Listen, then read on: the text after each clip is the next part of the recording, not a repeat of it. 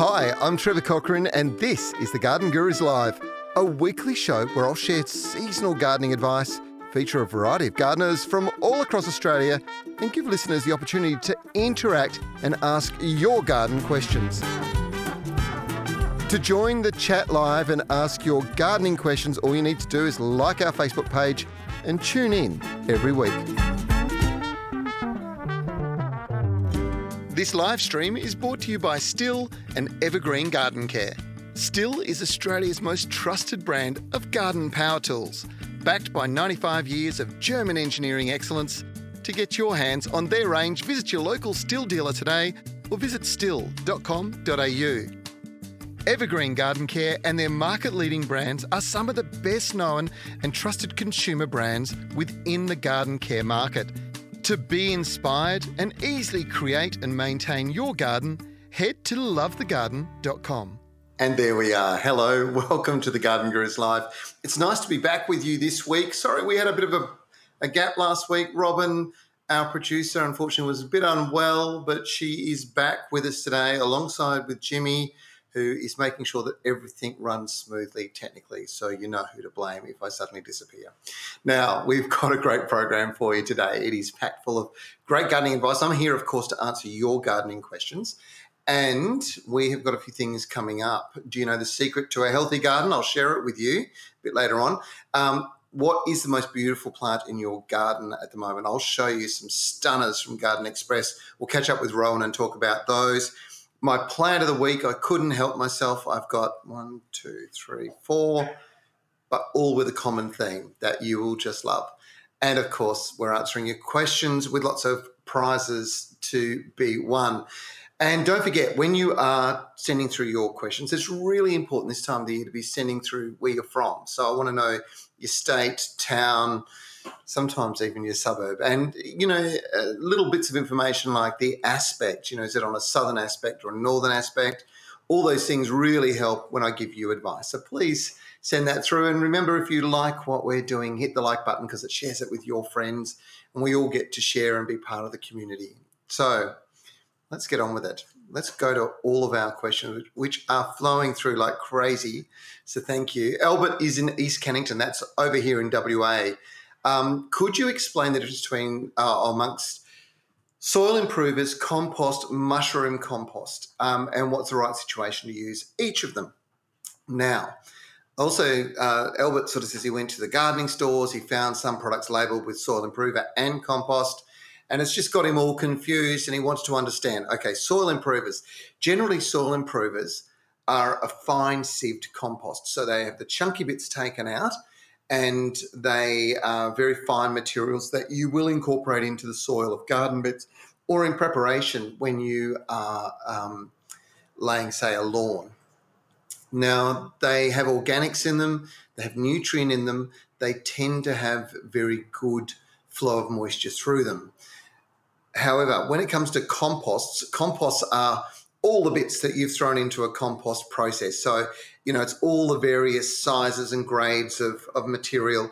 And at the same time, um, it is something that can be quite rough. Mushroom compost and composts, they're both composts. Mushroom compost, however, is predominantly straw and chicken manure. And that's because it's used in the process of making the, the food source or the, or, or the growing medium for mushrooms. And if you're wondering when you throw compost into garden beds, and it doesn't matter whether it's mushroom compost or, or normal compost, why you suddenly get lots of fungi sort of grow, well, that's because fungi love organic material. And if you're worried about fungi in your garden, you shouldn't. You should look at them, appreciate them for their unique shape, structure, color, and beauty, and let them do what they do best. And that is they'll break down the organics, and that converts it into a soluble form of plant food. So it's all good. So, Albert, they're all effectively the same thing. Soil improvers tend to be finer and they're really more about incorporating into garden beds. Compost tend to be coarser. Um, they'll have a mixture of both, but the idea with most compost is to throw it over the top of the soil and just keep improving the layers of your soil. And those organics will do the world of good for your plants, but most importantly, for the soil biome. That is all the little microbes that are in the soil. Most of them are incredibly important to plant health. Misty is in Adelaide. Hello, Misty. Uh, lemon tree, curling of the leaves. I'm not sure what's going on. Uh, would having tomato plants growing in the same barrel cause the curling? No, the curling, the curling is most likely uh, a nutrient deficiency. And sure, tomatoes will be taking up nutrients and competing with the tree. So if they're in the same, if they're in a wine barrel, for example, you need to increase the nutrient sort of supply. Now, we are going to talk about lemons, I reckon, consistently through today's show because I've already seen some of the questions that have come through. But what I really want to, to say to you is that with citrus, now is the time to be feeding them. Okay, if you've got oranges, don't overfeed them, but certainly lemons, they will be producing fruit you'll see all the deficiencies in the foliage at the moment. So if the leaves are yellowing around the outside edges, you need to be adding things like magnesium and manganese. If the leaves are curling, manganese is often a deficiency. They can be deficient of things like copper, which is you know very small uh, micronutrient, but very important to the general health. Um, so feeding with an all-round, all-purpose citrus fertilizer now is a really important thing to do. That's my single bit of biggest advice I can give anybody with citrus. Misty, I hope that helps you in Adelaide. You want to do this now because they grow during the warm season and during the cold season, they'll slow down. Now, speaking of cooler, Marie is in Hobart. Hello, she sent us a photograph. This is great. Somebody please tell me there's something wrong with my lemon tree. See, I was telling you about this. It has had citrus food, blood and bone, and the rare Seasol. Okay, let's have a look at Marie's photograph. Now, I just talked to you about that yellowing around the outside edge. Marie, to fix that particular problem, grab yourself some Epsom salts. You probably want just a litre, to be quite honest, um, of water, ideally in a mister. Spray over all the foliage after you've dissolved the Epsom salts in the water. I should mention that. Um, and then empty the rest of it out into the pot or into the soil around the base of it. That is classic magnesium deficiency. And it's a sign that the plant just needs more food. Most people don't realize citrus are gross feeders. They they will love all the plant food you give them. So keep throwing it at them and they'll be dark green, lush, and healthy. Blood and bone and Seasol don't have a huge amount of nutrient in them very much about soil improvement and improving, suppose, the health of the soil and, and the plant's general health, almost like a tonic. But citrus food is something at the moment for the next, where are we, March, April, May, June, the next three to four months, a handful of a good, well balanced citrus food per plant each month, washed into the topsoil, will do them the world of good. Hopefully that helps. Anna, we're not sure where you're from but you did send us a photograph. You've said my agapanthus have this white powder on them, and I'd like to know what can be done. Thank you, wishing you and your team a prompt recovery. Well, I think I can safely say to you that um, that prompt recovery has occurred. Now you can see this photograph. Now this is quite a common problem with agapanthus. In fact, with a lot of these sort of bulbous kind of plants, and that is classic mealybug damage. So the mealybug's actually right down in the growth tip, almost in the soil.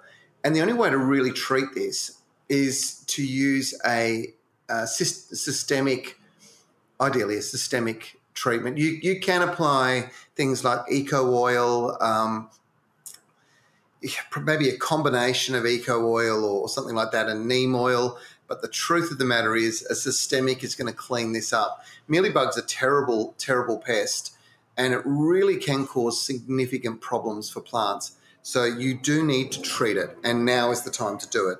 Um, when I say a systemic, there's a few different types around. If you can get your hands on MaxGuard, it is absolutely brilliant. Uh, there's a David Gray's um, bug killer. I think there's also a Richgro bug killer uh, that are in garden centres predominantly, um, they all have an active ingredient in there that is systemic. will go through the sap and get down into the heart of that and kill off the mealybug. And it stays active for about a month or so in the sap of the plant, and that's enough to break the breeding cycle. Hopefully that helps. Okay, let's come back to WA. Jandakot Eve, hello. I discovered this lemon on my Eureka today. I've never had one before. Look at that. Now, Eureka lemons um, when the when the flower bud um, forms and the fruit just starts to set, if they get any thrip on them, and in WA we've got a lot of problem with uh, thrip called um, chili thrip at the moment, but Western flower thrip can do the same thing. It causes a little bit of a contortion in the fruit, and you'll get this odd fruit that's just weird.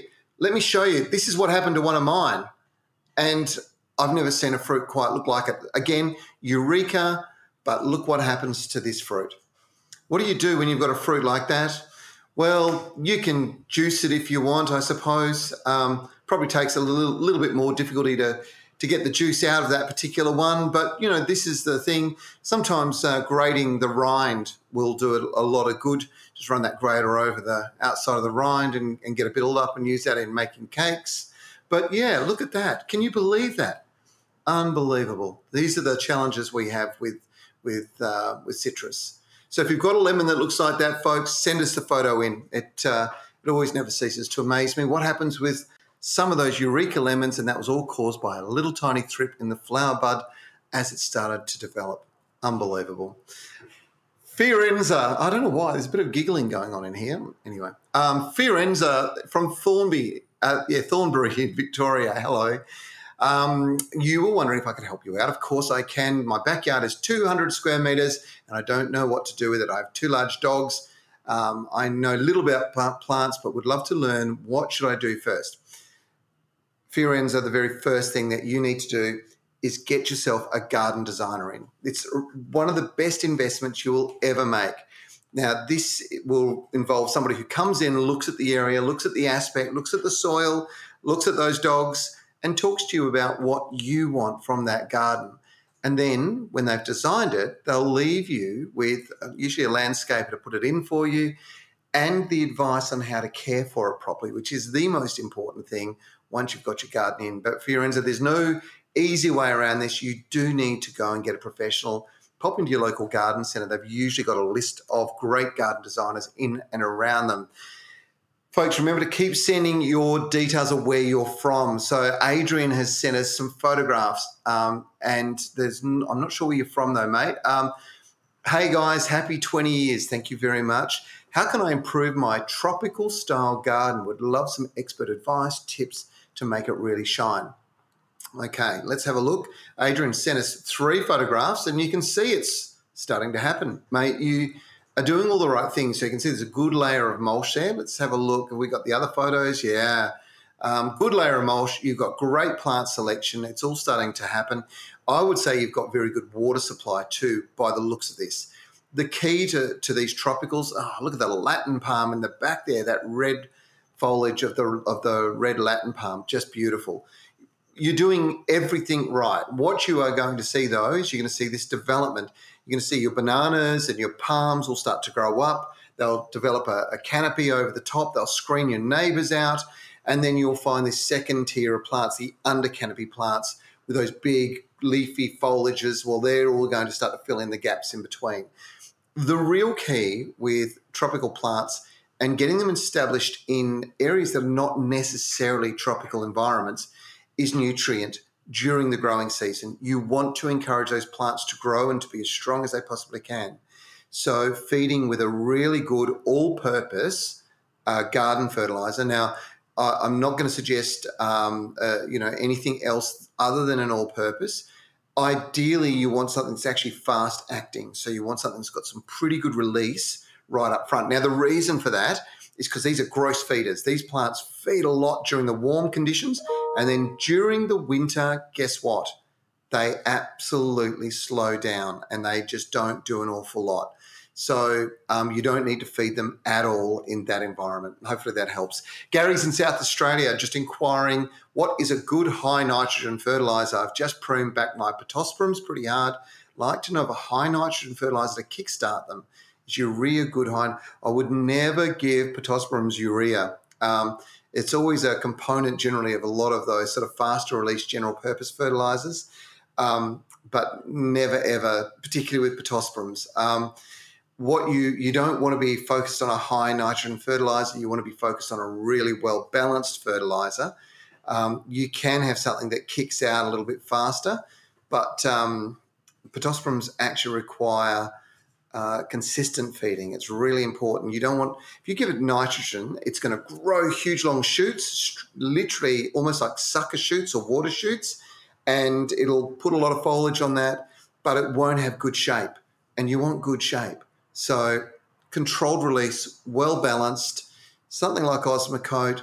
And I would be, to be quite honest, they should be sort of every three to four months Osmocotes, but um, I would probably say every six weeks, good handful per plant, um, and probably do it three times between now and winter.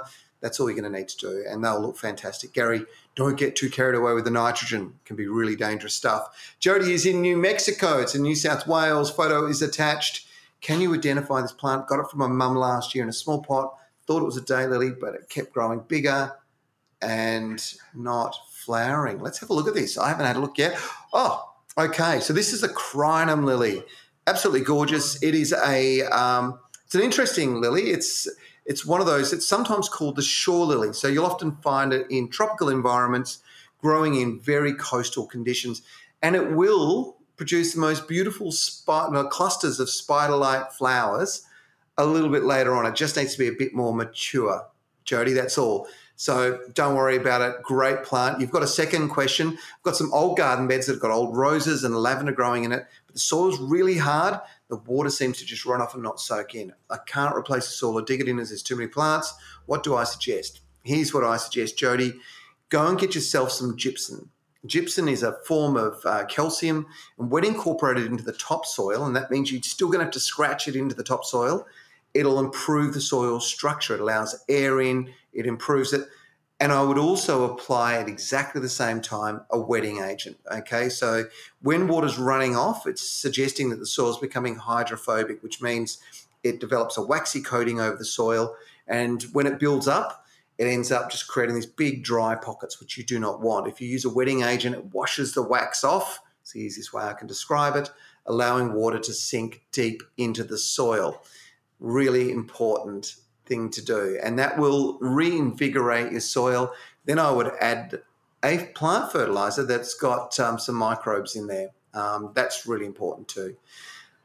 Hopefully that helps, Jody. Two good questions. Thanks very much. We're going back to Adelaide to Wendy. Hello, what am I doing wrong? I can't grow chocos. Two seasons without flower, and I've used fertilizer this year. Seriously feel like a failure as an Aussie. Well, Wendy, chocos come from South America, so don't go getting too upset. Um, the truth of the matter is that uh, every Aussie should have a choco growing over the dunny out the back of their old house, right? That's the old Australian way. But the truth is, chocos won't come into flower until the autumn. So, first year, probably establishing year, second year, it will produce flowers in the next month. And by the time you get to June, you will have fruit everywhere. I promise you. Trust me don't go feeding them too much too. Just at the moment, if you give them lots of nitrogen, lots of that that growth promoter, um, you'll end up in a situation where it will produce growth, but it won't produce flowers. Doesn't need to. Okay, we've been talking a lot about good soil. Um, it's it's the key to everything, and when we talk about improving soil, we're talking about incorporating ideally organics. It's a, such an important thing. Now, the guys at Evergreen have done, uh, well, they've gone to the next level. So they've done a soil improver that also includes something called Nature N. Now, it's a very, oh, well, it's quite unique actually. It's fast acting natural nitrogen and it causes rapid growth. We were just talking about something that's going to include good growth but improve the soil. This does that as well. Okay, so remember that was a natural nitrogen Blood and bone, natural again. Um, now, the good thing about that is that uh, blood and bone is high in nitrogen and phosphorus, really good for, for healthy leaf, leaf growth, but most importantly, for really good, strong root development. And blood and bone is always high in calcium. Pretty important to add blood and bone in before you plant something, say, like tomatoes or capsicum or chilies, because it'll help you avoid blossom end rot. Um, seaweed, it's got seaweed in it, it's got biostimulants. Now, we just talked about adding microbes, but biostimulants really stimulate the health of the soil. Effectively, they're a plant conditioner and they maximize the nutrient uptake in, in plants through their roots. It's got some chicken manure, again, good source of nitrogen, phosphorus, and potash, which is great for all sorts of plants, and feather meal, which is a slow release nitrogen. So, getting all these different mixes but it's fantastic. It works for natives, for fruit trees, um, trees and shrubs, flowering annuals, perennials. This is the product to be putting into your garden beds, digging it in before you go planting out, or if you're looking to go and reinvigorate the soil. And that's just what we've been talking about today. So, pretty important that you actually get that right. And that's where this particular product, Scott's Performance Naturals, okay, organic based soil improver, will really make a big difference. Give it a try. Um, fantastic. And it's from the same people that support us, Evergreen, who um, who back everything we do with um, Love the Garden. So thanks to them for their support and give it a try. Seriously, you can see what quality soil looks like versus tired soil. And this has been improved. I think Nige did this job. And you can actually see, I think we've got some pittosporums in the background there. So this might be your additive that you're thinking about for your pittosporums um, to, um, to give it a bit of a boost. Maybe more a soil improver than a fertilizer high in nitrogen. You've got a good mix in this altogether. And you can see the Ruckster is just uh, giving it a little bit of love, breaking it up, spreading it around, making sure that the plants get to take that up. And that's what the bag looks like too. Good work, Nige. All right. Well, look, I'll tell you what we'll do. We'll keep going on because we've got a lot of uh, things to cover actually. And I want to catch up with Rowan from Garden Express. He's got an awesome, awesome uh, offer for you today. And I know that it's selling out before our very eyes. Um, just quickly, we'll talk about plant of the week, okay, before we get to those, uh, because Rebecca wanted to know where she can buy snail creepers. Now, I need to know where you're from, Rebecca. Really makes a big difference because it depends what part of Australia you're in. If you're in the northern sort of part, probably Sydney North, um, you're going to struggle to get your hands on these in flower, not necessarily the plants themselves. How beautiful is that? Now, this is heavenly fragrant. It really is a gorgeous, fragrant flower. And here's the thing about it it starts off, and I'll pick one off to show you. It starts off with these cute little buds. This is how it gets its name. They look just like a snail shell. Whoop, very cute.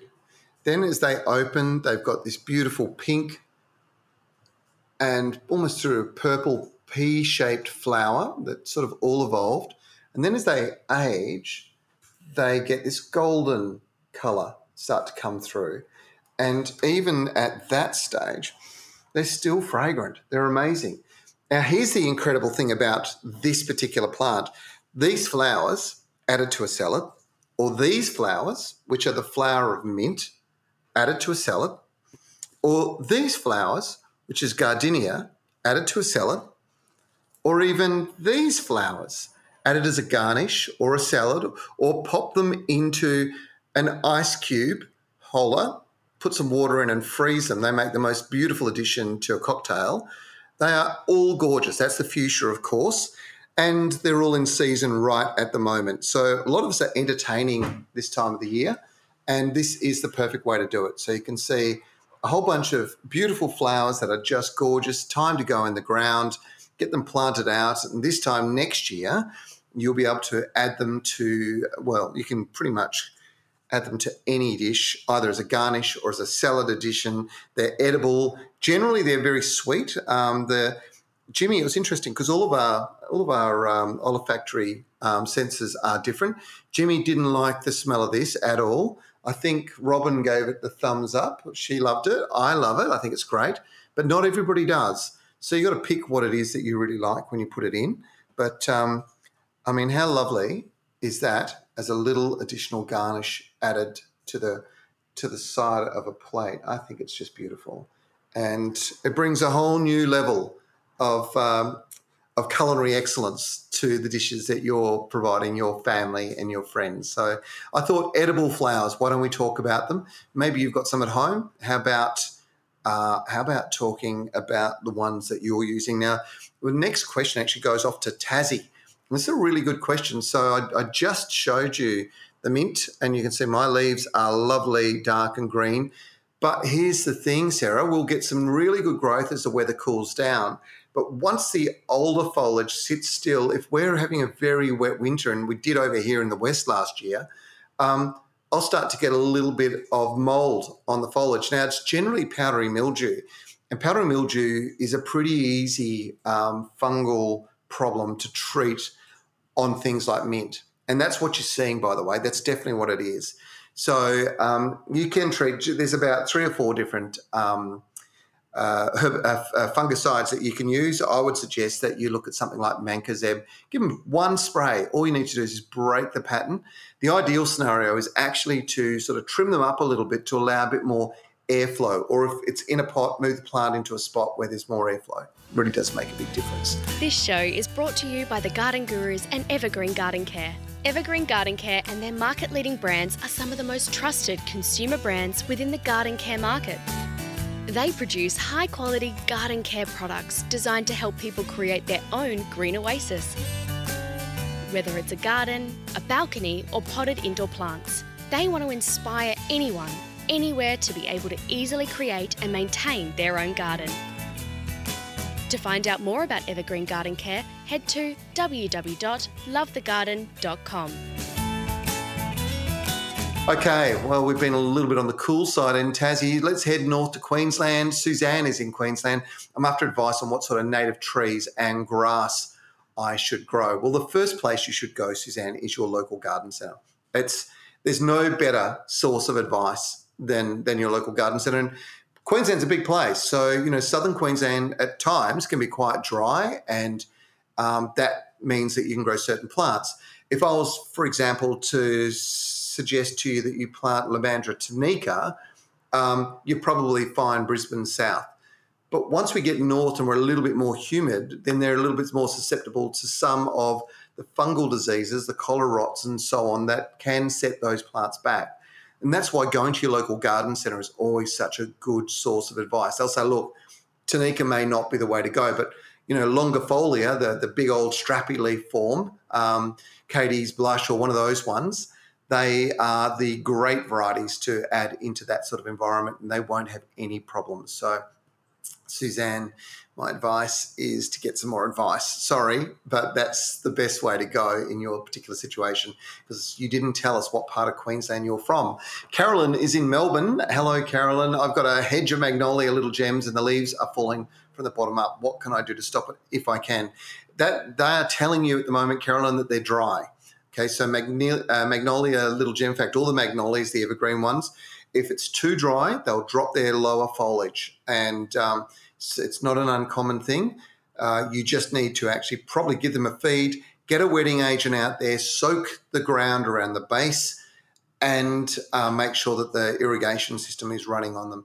This is a common problem. I am talking from personal experience here because I've had it happen myself. So uh, I can tell you straight away what that problem is. Uh, Catherine is in the central wastelands. I'm not sure where they are. That's really an odd place. Okay. Maybe if you can give us your state and your town, please, it really helps me. Is there any way to slow or get rid of cypress canker in eight year old Castlewellan Gold Leylandii? You've given it a dose of go go juice. That's not going to make any difference at all. It's a fertilizer. Um, uh, the, the boundary you've got a one acre house, okay, you've moved into a year ago, and you're seeing this decline. Castlewellan Gold is really susceptible to cypress canker. Cypress canker is become very, very prominent. Oh, sorry, you're in the central tablelands of New South Wales. Sorry, Catherine. Um, it's just been popped up on the screen. This is a general indication. So, so cypress canker became really evident in Australia as we started to enter into uh, global warming and a drying climate, it indicates that they're under some kind of stress. It doesn't get them under normal circumstances unless they're stressed. So you can use some things, but if you're going to use it, you're going to want to use something like Yates anti rot. It is probably the only thing I think, short of using a um, sort of using a something like Fosject, which is more of a commercial product um, and that's literally an injection into the into the side of the plant. Um, the truth of the matter is that they're probably going to continue to decline, and at some point, they're probably going to need to go. So, what you may want to think about doing is to start planting alternative plants to provide you the same kind of hedge. Um, so, as they take over and these decline, you can take these out, and the others will go on to fill that space, and you'll you won't be left with your boundary being completely open. Hopefully that's an option for you, Catherine. I'm sorry, um, yeah, not uh, not quite the news you probably wanted to hear. Joy is from Hoppers Crossing in Victoria. Hello, Joy. Picked up a white sapote. All right, from a garden swap. Will it fruit if it's not grafted? Well, it will fruit if it's not grafted. Yes, absolutely. Sapotes um, are pretty tough um, plants. They they will grow very well in Victoria, and they will fruit in around the Melbourne. Um, certainly, Melbourne out to Mornington Peninsula. Um, I've seen sapotes or other tropicals that have similar characteristics um, do quite well out there. So the answer is uh, yes, it will fruit. It may take longer to fruit but you'll end up with a great result. Hopefully that helps. Um, right, let's keep moving along. Let's go to New South Wales. Jayendra is in Baulkham Hills. A lot of grass growing under my roses. Finding it difficult to pull it out. Can I spray zero to kill the grass without killing the roses? Okay, roses and any glyphosate spray do not go together ever. Never spray glyphosate around your roses it is such a t- minuscule amount of glyphosate that needs to come in contact with rose foliage to knock your roses for absolute six, sometimes to kill them altogether. The trick with uh, grass growing under rose beds, and it's not all bad news, is that you can treat, there are selective herbicides. There is one called Fusilade. It's got a few other names, the active ingredient. Um, Fusilade is um, something that should be applied really by a professional. So ideally speak to professional, um, you know, ideally lawnmower man or Jim's or VIP or one of those professional companies and ask somebody to come in and spray Fusilade, like the base of the plane. Now, the way this works is really interesting. What it does is it's systemic. So you spray it on the foliage. You can spray all the other plants in the garden bed and it'll only kill the grass. And then it'll go all the way down the foliage, deep into the root system, and it'll kill it off permanently. It's really, really effective. Fusilade. Just about everybody has this problem, and this is the way to, to solve it. You will not be able to pull the grass out. You will only cultivate it if you do that. Glenn is on the Gold Coast. Hi, Glenn. I'm making a compost bin out of pallets, four sides only. That's an interesting challenge.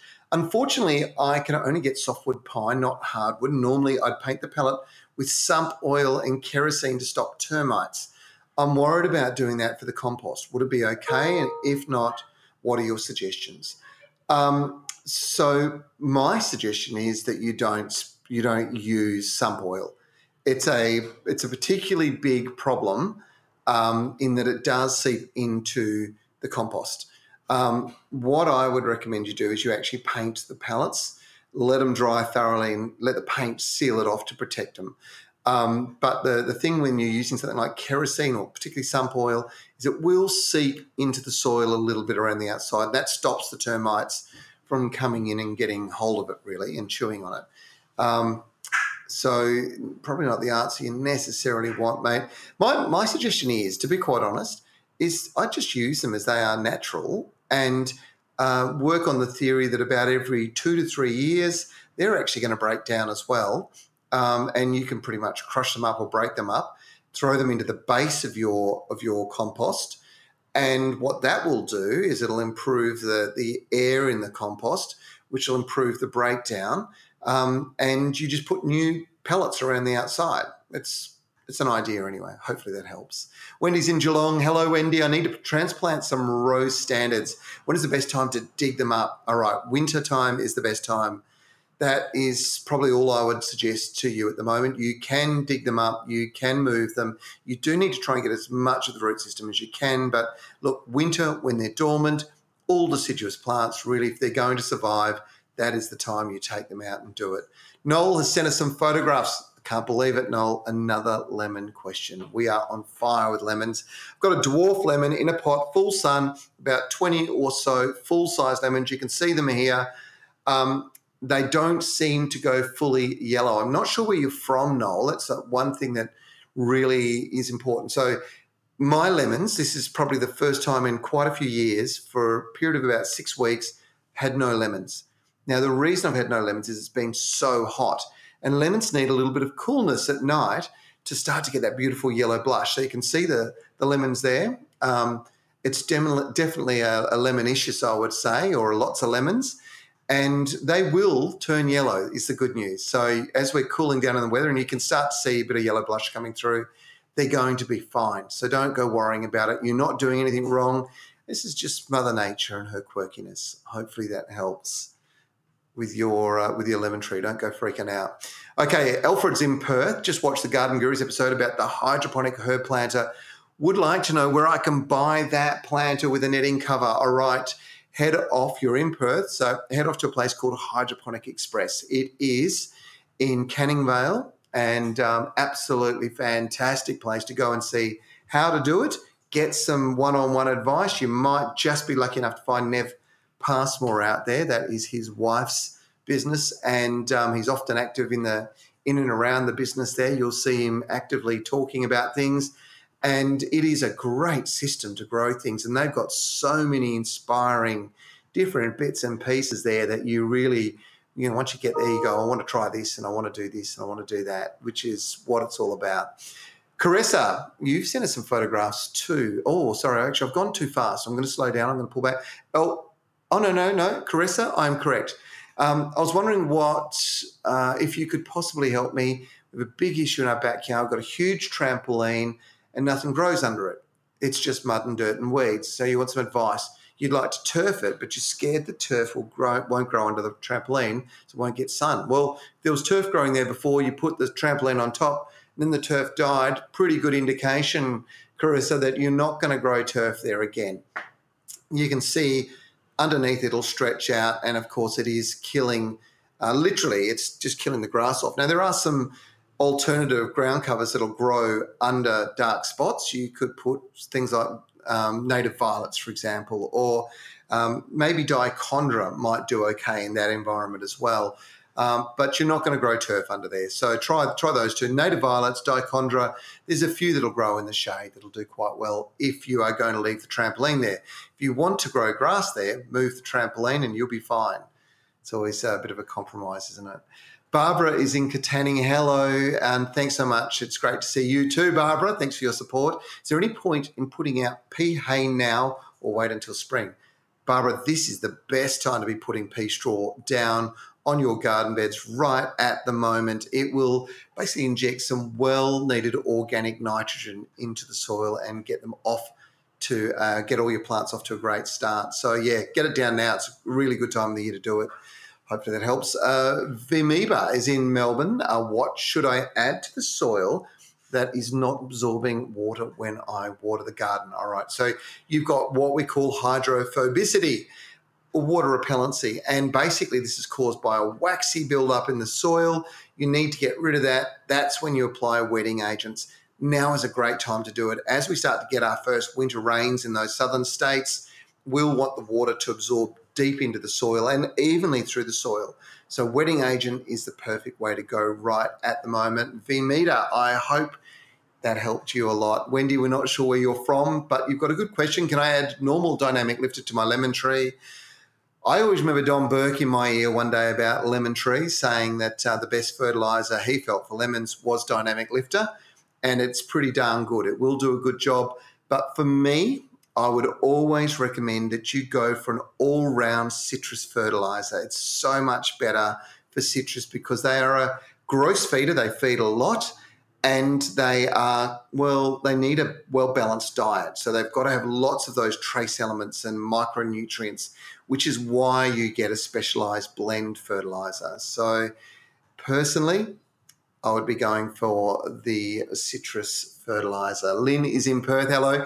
My gardenias are flowering beautifully at the moment. Should i fertilize them now or later? And or should i just continue with sea Seasol so sea Seasol is a soil tonic. It's about plant health It'll it'll rejuvenate the plants um, if they need a little bit of uh, boost, but it's not a fertilizer. You should be feeding your gardenias right at the moment. They are expending huge amounts of energy to produce the flowers. So using a flower promoting fertilizer is a great way to go.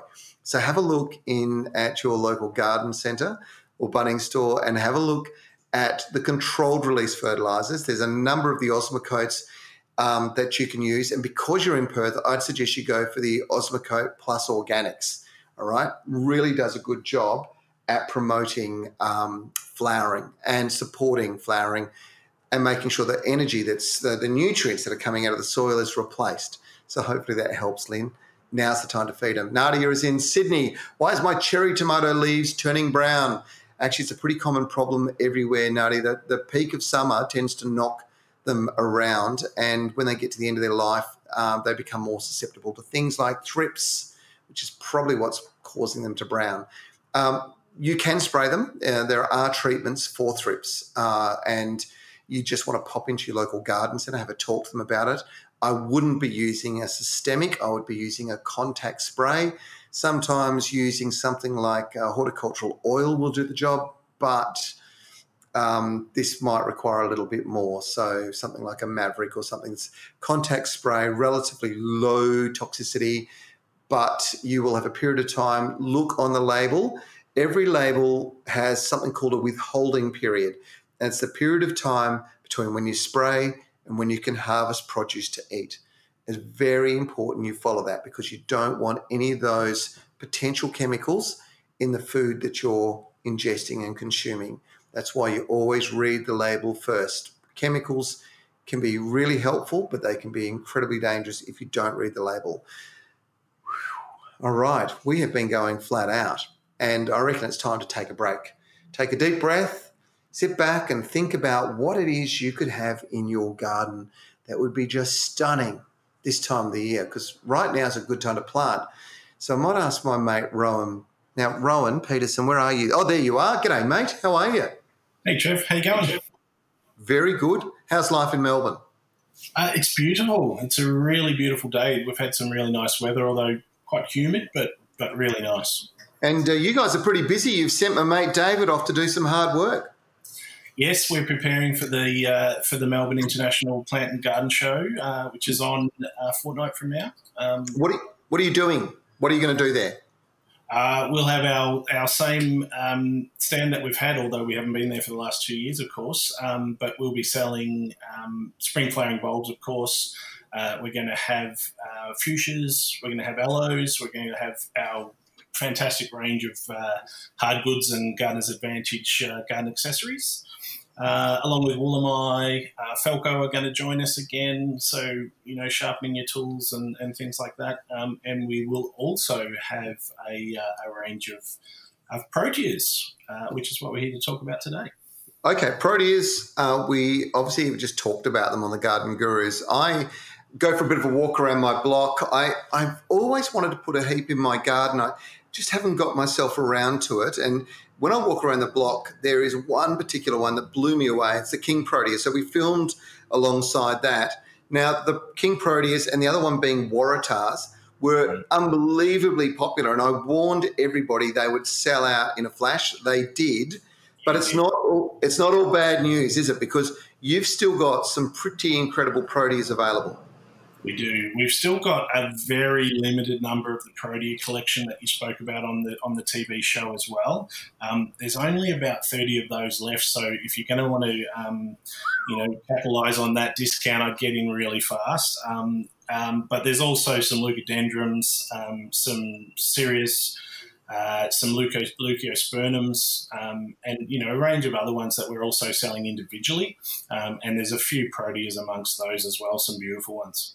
Right. Well, look, I've got to tell you that that particular flower, you know, family of plants, as far as cut flowers go, unbelievable. And the blushing brides and the pretty in pinks, the crackerback jack reds of the ceruleas, um, they're amazing and they're really hard to get your hands on. So whatever's left, folks, definitely get on those.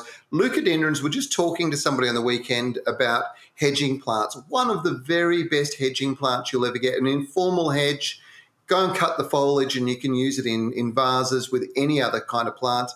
And um, just your, your general collection, your Australis ruby, possum magic, um, Susara, they're, they're all available still, aren't they, at the moment? They are. They are. So, um, and and along with a couple of others, we've got some um, a Proteus stately, which is a really nice pink one, um, uh, available individually, uh, plus yep. a fire. Um, the Australis ruby we've got a few of. Unfortunately, um, those kings don't don't last very long. So yeah, unfortunately they're all sold out, but they are an amazing plant. Yeah, well, look, maybe the, the key here is to keep your eye out for them in the future because you didn't just have the normal pink King Protea that we're actually showing uh, on the screen just at the moment. You also have the King White, which yes, um, is gorgeous. And I mean, the, just to put this into context, um, we're paying something like $15 per stem for a cut flower through florists here in the West. Yep, yep. It's so, a, me too. So that price is is incredible. It, it is, um, but I guess it, it, comes down to when we're when we're offering, you know, things like like the Kings in particular. They never last long, Trevor. You, you know mm. this. You know, you, you, put it on the TV, and and you know, often they're sold within you know the, an hour of it going to air. Um, and unfortunately, those Kings were no different this this this week.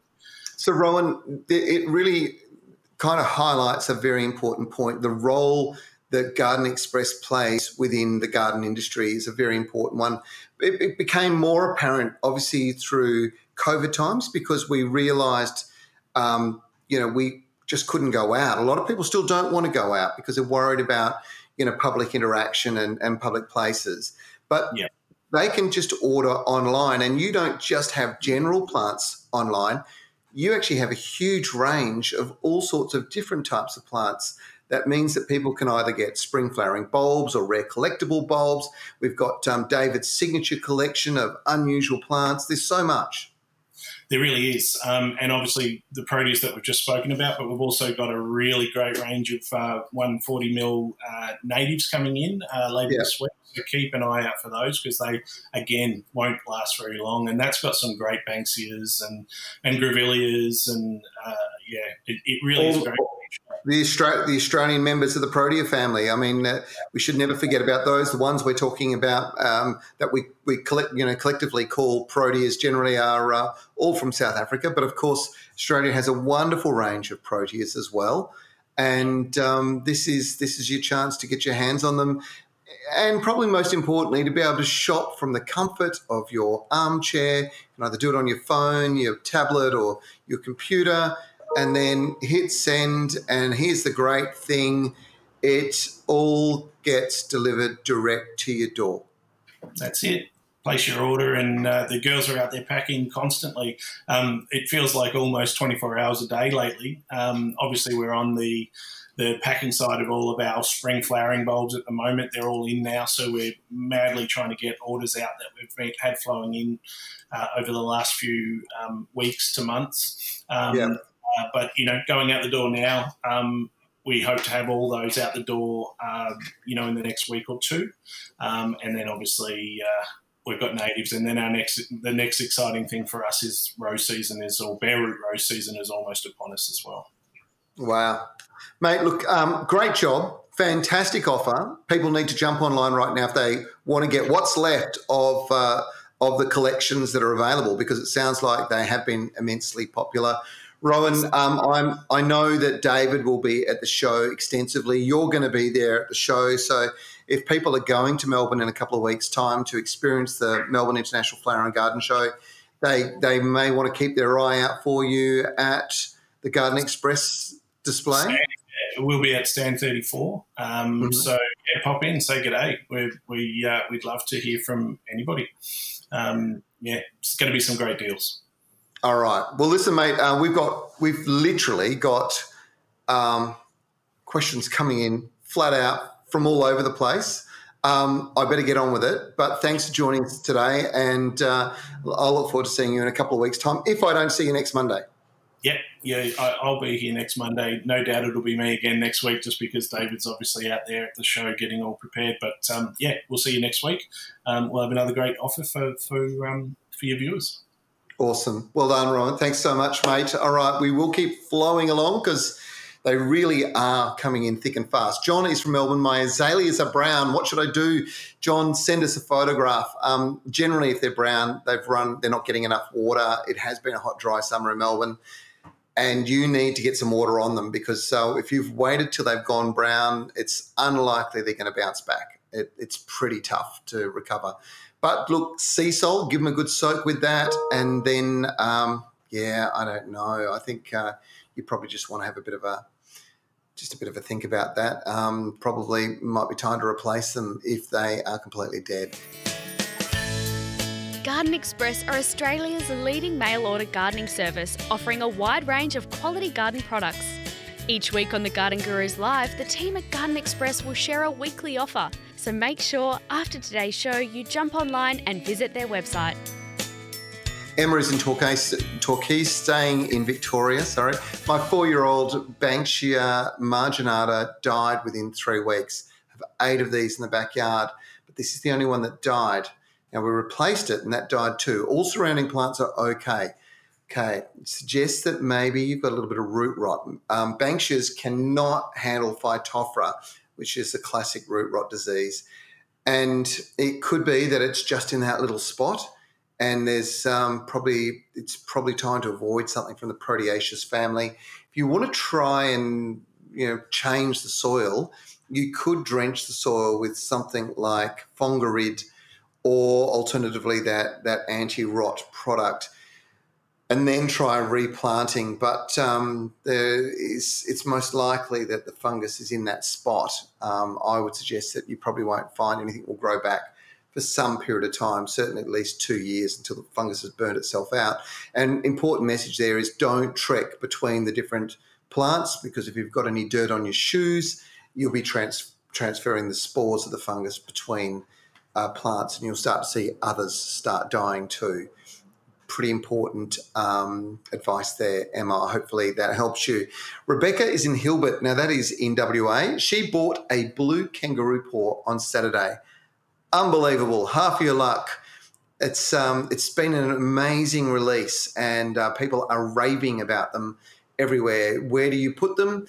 You want to put them in a bright, sunny position in a free draining soil. Don't be scared to plant in an improved soil. Remember, they're growing in potting mix.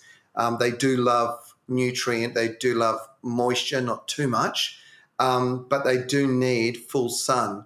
And transplanting them into the ground now is out of a pot is the perfect way to go. So I'll do that. Probably a little bit of Seasol when you put them into the ground just to settle them in, and maybe some native plant Osmocote around the outside to encourage growth as we cool down. That should help a little bit.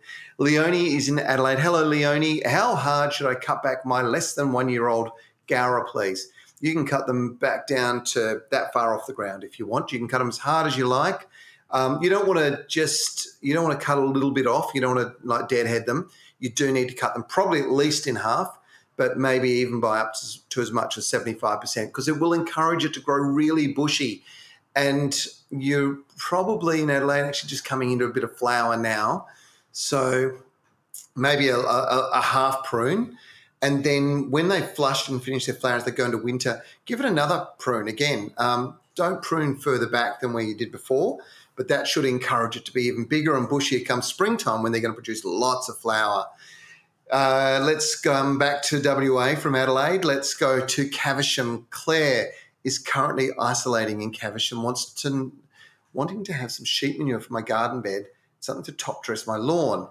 Anyone know somewhere that would deliver today? Well, that's a that's going to be a bit of a minor miracle, Claire, because everybody is so busy. But look, I'd ring around um, somebody like Little Loads, which is uh, not too far away from you. They may be able to help you in that space. Uh, we'll stay in WA for one more question before we head to the east again. Uh, Dave is in Wundowie. Um, g'day, Trev. We're on a four acre block. It's coffee rock, which is really hard soil um, and rubbish soil. We've planted 600 natives and they flower and bring birds and bees in. But we're looking for a statement gum up to six metres, preferably bright yellow to break up what we have. I'm going to tell you that I think the um, the gungaroo or Eucalyptus erythrocorys is the is the tree for you. It's beautiful, large nuts um, with gorgeous yellow flowers. Bit of a weeping habit, um, magnificent tree, one of my favourites. Um, you could try. Well, no, look, you want the yellow flower, don't you? So yeah, yeah, I would suggest Eucalyptus erythrocorys. Called a gungaroo. It's also, oh, I can't think of the other common name, but anyway, that should help. Hopefully that helps. Let's go to New South Wales, to Cronulla. And Ashley has asked us, um, she's got issues with the leaves on the on the agapanthus going yellow brown and shriveling. You've treated with Yates tomato dust as we found some caterpillars. Is this the correct treatment? I reckon you've got the same problem that we were talking about earlier on, and that is um, you need a systemic treatment because you've got mealybug down in the heart of the agapanthus. Um, I suggested previously that you use something um, that is systemic that moves through the, the foliage. Um, maybe the one to, to try as far as the spray goes would be Baythroid. You'd want to give them a really good drenching with it because um, you want to get it into the roots, into the heart of the plant, and it, it'll clean up that problem. But tomato dust is really not going to do it. Pam, um, I'm new to the Macedon ranges in Victoria. Any suggestions of frost tolerant flowers to please the birds and the bees? Look, um, probably of all the plants that are going to handle it, grevilleas are really good in some of those environments.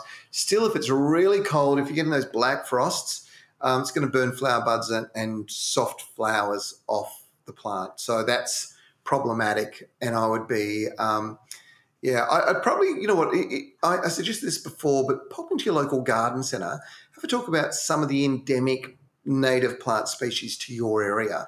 It's always a good way to pick things that might flower because um, the birds and the bees, they do want to obviously to, to have some some plants that are going to give them some food through the winter.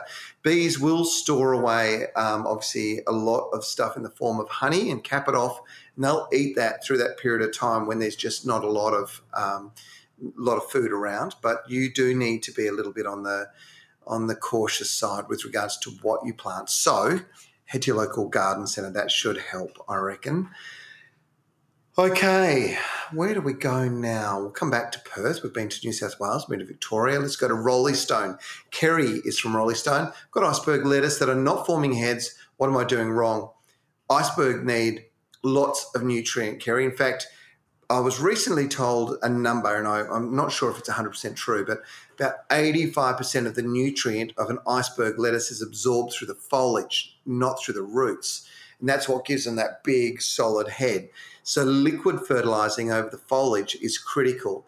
Now, organic liquid fertilizers may not deliver enough. You may need to think about some of those ones, things that are granulated, that are dissolved and watered in over the, the top of the foliage. I used to use Phostrogen on mine. Thrive would also be an option for you.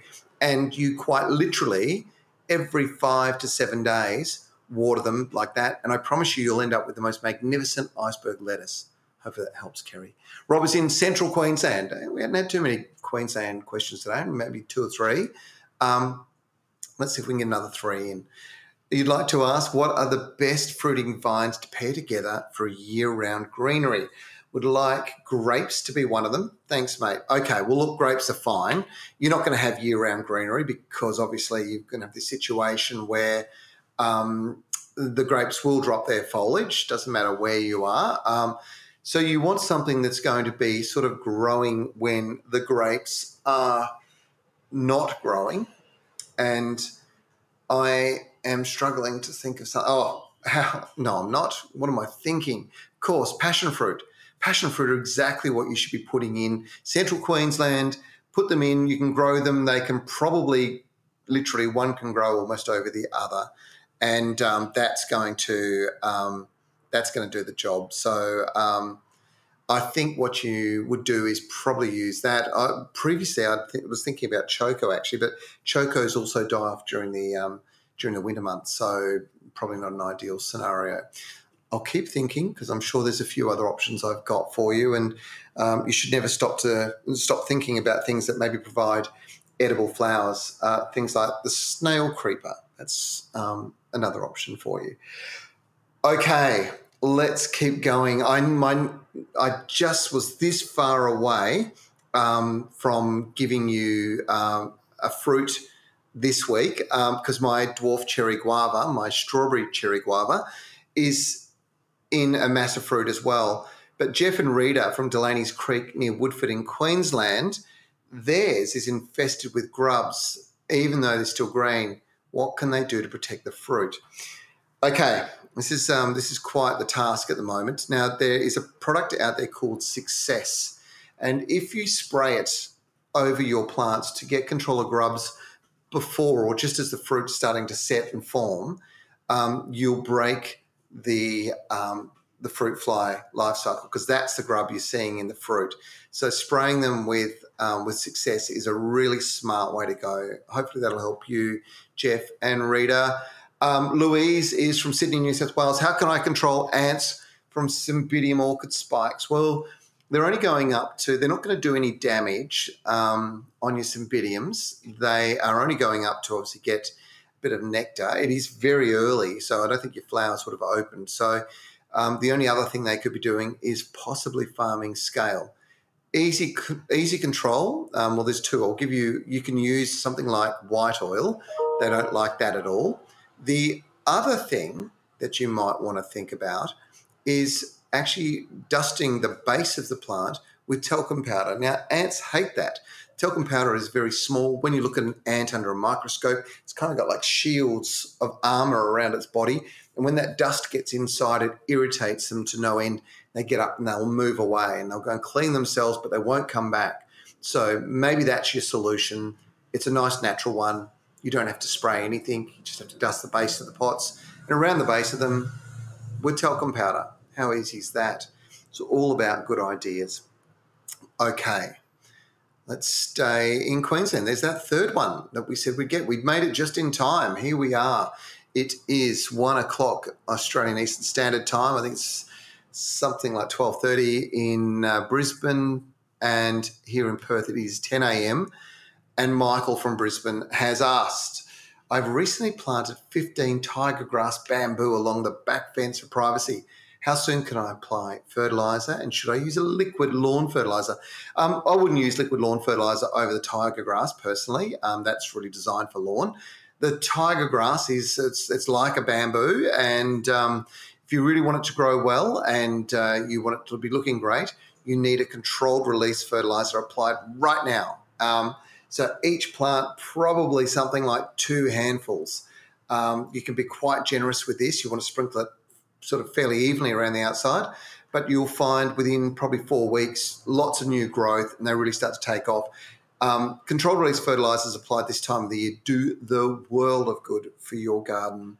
Now's the time to do it. Wow, we have had a lot of questions. It is the end of the show. I hope that you enjoyed everything we did. If you've enjoyed today's show, hit the like button. It really helps us out. We're very sorry if we didn't get to your question today. We've obviously had a, a bit of a backlog, got a lot that we're flying through but we really appreciate you participating. It's a great community we have when we get together on a, on a Monday morning. I know a lot of people listen to this back through their podcast as well. Robin's going to send a message off to our seed winners after today's show. I'll be back next Monday with another episode, obviously, the Garden Gurus Live, and it's 12 p.m. Australian Eastern Daylight Time. 9 a.m. for WA viewers. And don't forget your video and picture submissions via Facebook. Get it done by Wednesday. And remember, it's really important you state your name, state the suburb, um, and uh, obviously the state you're in, and, and of course your question. If you can send us pictures, it really does help because it helps me identify what that particular issue is. I thought the agapanthus today was a really good example of where there could have been three or four interpretations of what was causing the problem, but your photo showed me exactly what it was. Um, because as soon as I saw that wrinkling of the new foliage coming out, I knew that it was mealybug doing the damage. It's a really good example. Remember, you can always jump onto our website. It's a great resource. You can get previous episodes of the Garden Gurus from our YouTube channel, thegardengurus.tv. You can listen back to today's live stream or catch up on previous episodes on Spotify, Apple Podcasts, and Audible. And don't forget, we're on TV at the moment. It's fantastic uh, in the autumn. We're coming up to episode five this weekend. 4:30 p.m. right across the country, the Garden Gurus on Channel 9. It is our 20th birthday celebrations and we're going to celebrate all year. We're going to celebrate just like it was 2002. Happy gardening everybody. Have a great week. I'm Trevor Cochrane. We'll see you again really soon. The Garden Gurus is back with a brand new season this weekend. Make sure to check out your local TV guide for your times.